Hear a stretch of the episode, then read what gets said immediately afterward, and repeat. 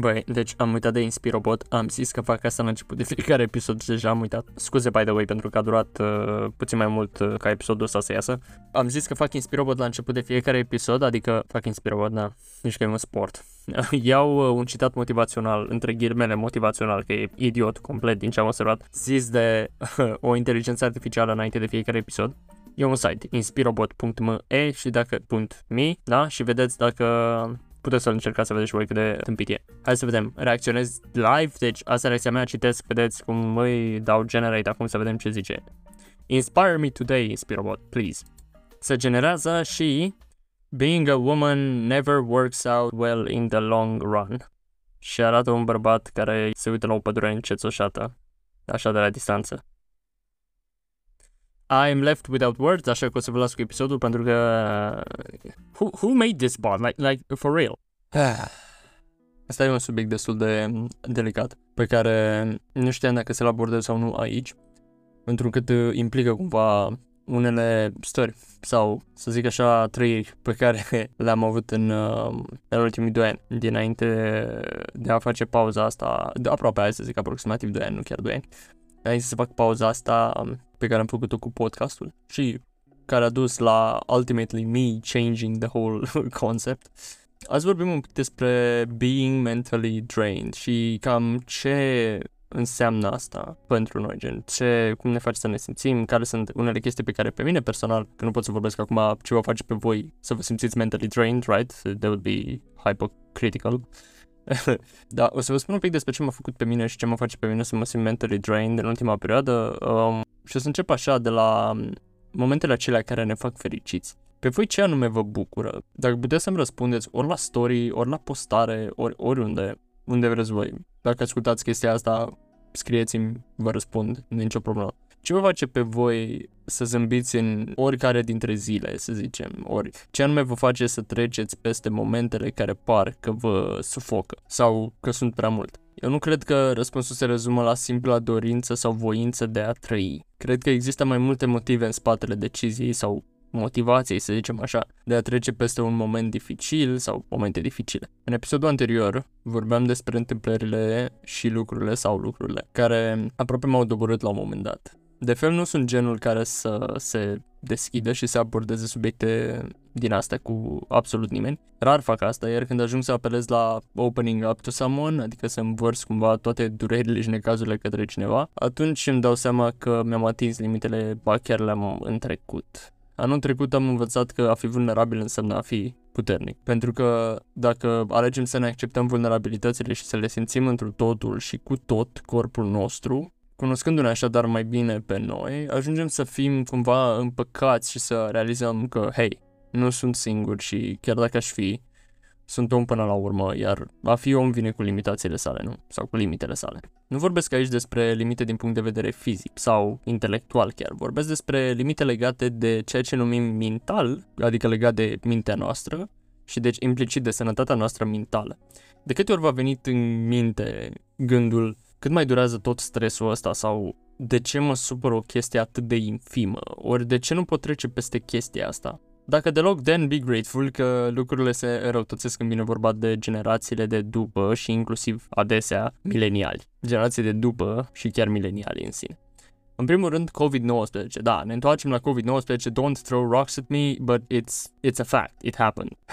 COVID-19 a exacerbat în mod semnificativ îngrijorările tinerilor cu privire la educație, formare și acces la muncă decentă și la locuri de muncă. Iar un studiu realizat de Fundația pentru Studii Europene Progresive în 2021 ne spune că 61% dintre tinerii europeni care au răspuns, bineînțeles, la acest chestionar, au raportat probleme de sănătate mentală. În ciuda acestui fapt, totuși, proporția celor care au solicitat îngrijiri profesionale de sănătate mentală rămâne scăzută. Și chiar dacă 61% din tineri au raportat probleme de sănătate mentală, doar 10% au raportat că au consultat un psiholog. 10% din cei 61. Și știm deja de long COVID și cum ne afectează el. În al doilea rând, Locul de muncă poate fi principalul factor de stres pentru mulți, poate și din cauza mediului în care petrecem o bună parte din zi. Adică asta este locul de muncă până la urmă. Este mediul în care petrecem o bună parte din zi, dacă nu chiar jumate de zi, în cazul în care excludem cele 8 ore de somn, să zicem, if we are optimists. Un studiu din 2022 făcut de LifeWorks, care a realizat și un Mental Health Index, ne spune că, în general, 41% dintre cei chestionați de ei au fost diagnosticați cu risc crescut de a avea o tulburare de sănătate mentală, cum ar fi anxietatea și depresia. Așadar, angajații mai tineri, sub 40 de ani, au șanse de două ori mai mari de a fi sensibili la stres în comparație cu perioada dinaintea pandemiei. Acum, eu nu sunt în măsură să spun dacă e moral, imoral, ori dacă e corect sau nu să avem un index al sănătății mentale, chid că este bazat pe ceea ce simt oamenii. Cert este că lucrurile par a se înrăutăți. Simt cumva că este un subiect greu pentru că respir greu și eu de obicei sunt foarte leger când vorbesc aici la, la asta, mă simt foarte leger și parcă așa mă, mă descarcă, da continuând acum topicul, pe mine personal m-a dărmat ideea de responsabilitate, dar nu sentimentul ăla de a fi responsabil, ci modul în care ceilalți îmi prezentau ceea ce aveam eu de făcut și pentru ce eram eu responsabil și ceea ce se întâmpla dacă nu făceam bine ce aveam de făcut, subliniind uh, oamenii ăștia și faptul că, bă, sunt plătit pentru chestiile pe care le fac, right? Acum, nu știu voi, dar, sau nu știu de voi, dar um, să găsești ceva ce-ți place să faci sau să nimeri undeva într-un loc în care simți că munca ta contribuie la ceva mult mai mare sau mult mai mult decât niște cifre, nu e deloc ușor. Și ce aș vrea să vă zic acum, în tot balamucul ăsta și în toată călătoria asta prin care trecem, mai mulți, că sunt conștient că suntem mulți care ne simțim așa mentally drained, dacă nu, adică nu permit să zic toți, pentru că na, nu am nicio statistică care să-mi dovedească chestia asta, dar suntem mulți care ne simțim așa Asta e clar. Let's take it easy, nu? Știu că e dificil și știu că sunt printre voi și omuleți cărora nu le este bine în momentul de față. Nu o să bag clișeuri cu tuturor ne e greu, pentru că it's not true. Nu tuturor ne e greu și sunt mulți cărora le e bine. Ideea e că sau ideea e să nu ne băgăm noi pe noi în pământ cu gânduri negative și să încercăm să gândim pozitiv. We can do this și o să trecem peste perioadele grele, fie singur, fie împreună cu cine trebuie, I'm sure of it. Sunt sigur că trecem peste lucrurile astea, totuși. Dacă tot se zice că tuturor ne e greu, eu cred că de fapt toți trecem prin diferite stări dificile din punct de vedere emoțional și că toți reacționăm diferit la ele în funcție de capacitățile noastre, intensitatea cu care simțim aceste stări și evenimente, cât și, bineînțeles, perspectiva din care pleacă acestea. Deci e o combinație de chestii. Sure, everybody feels the hardness of things in a different way. Deci greutatea unei chestii e diferită pentru fiecare dintre noi. Adică nu e ca și când, dacă pentru mine e greu să mă trezesc la o dimineață, dau un exemplu pentru că mă gândesc că vai ce mă așteaptă, pentru cineva poate e o chestie pe care o folosește ca ceva motivant. Right. Mă trezesc la 8, de azi înainte înfloresc, știi? Deci depinde de, de perspectiva de la care pleacă și chestiile astea. O ultimă idee da, știu, puțin cam scurt, dar o ultimă idee pe tema asta ar fi, cum văd eu personal și din experiența mea, regretul. Nu vreau să turn this episode into something, you know, very difficult to digest, doar că probabil v-ați lovit și voi de peretele ăsta la un moment dat, de regret mă refer. Când faci ceva ce mai târziu regreți că ai făcut sau că nu ai făcut, dar de ce ne doare chestia asta? de ce ne seacă regretul în sine? Acum eu repet și vreau să subliniez chestia asta, că nu sunt psiholog sau psihoterapeut și nu am experiență decât din lucrurile sau chestiile pe care le mai citesc și eu de la, nu știu să vă dau niște exemple acum, American Psychological Association, APA, prescurtarea, vedeți pe www.apa.org, efectiv APA ca apă, dar și ce mai zic cei de la Harvard Business Review, World Economic Forum și sau articole pe această temă de pe JSTOR ori alte librării online de genul ăsta. Deci nu am cum acum să vă dau o sursă despre chestia asta, de aceea menționez că este strict părerea bazată pe experiența mea. Ok, deci uh, regretul doare. Dar asta pentru că știm în principiu că puteam, subliniez puteam, schimba ceva. Mai ales, sau mai exact, eu cred că regretul ne seacă și ne doare atât de rău uneori, întocmai pentru că trăim acel sentiment pe care îl avem mulți dintre noi când știm că puteam schimba outcome-ul sau ceea ce urma să se întâmple într-o situație doar cu o propoziție, un cuvânt și sau un gest. Avem un moment în care, bă, stăm și ne gândim că puteam să facem ceva ca să schimbăm parcă timpul în sine, poate chiar prezentul aș îndrăzni să spun și totuși n-am făcut nimic, ori am făcut tot ce trebuia să nu facem în acel moment. Acesta cred eu că este regretul și de aceea cred eu că doare. Pentru că știm că unele acțiuni puteau să ducă sau să nu ducă la momentul actual, iar prezentul ar arăta diferit cu totul și viitorul ar fi cu atât mai diferit decât prezentul. Parcă deciziile noastre au puterea de a schimba viitorul cu adevărat. If you think of it. Dacă e regretul ca exemplu și dacă te uiți la el și meditezi așa un pic și te gândești, măi, eu chiar putem să schimb ceva, Asta e valabil cam pentru aproximativ, că nu ce chiar toate chestiile, aproximativ multe lucruri asupra cărora avem control. Evident, sunt și lucruri asupra cărora nu avem control, dar multe dintre lucrurile asupra cărora avem control pot fi schimbate printr-o simplă decizie. Pot fi lucruri simple, așa de la da sau nu, la plec, nu plec, chestii din astea foarte, foarte mărunte, dacă stai să te gândești la ele.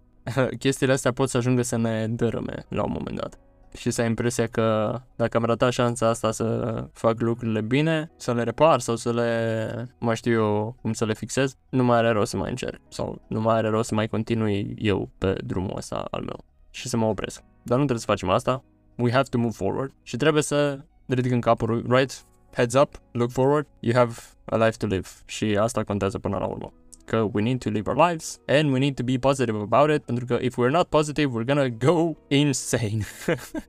și uh, închei asta pe un tur mai, uh, mai happy pentru că vreau să încerc totuși și să închei totuși sau să încheiem într-o notă pozitivă episodul ăsta ca să nu fim negativiști, da?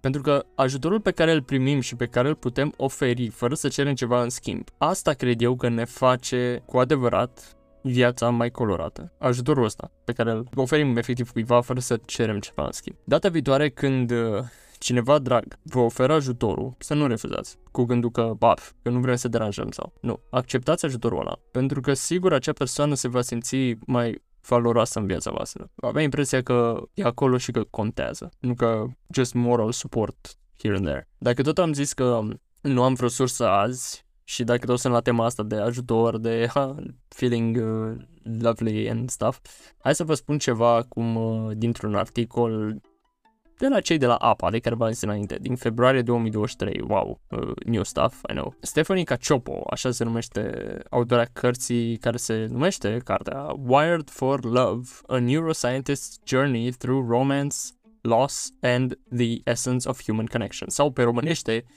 Conectați pentru iubire, o călătorie a unui neurolog prin romantism, pierdere și prin esența conexiunii umane. Așa gata titlul acum. Ei, tipa asta ne spune că uh, iubirea este o necesitate biologică și că este la fel de necesară pentru sănătatea noastră mentală, la fel cum sunt exercițiile fizice, apa și mâncarea. Iar dintr-o perspectivă neuroștiințifică, chiar putem spune că literalmente iubirea înflorește în creier.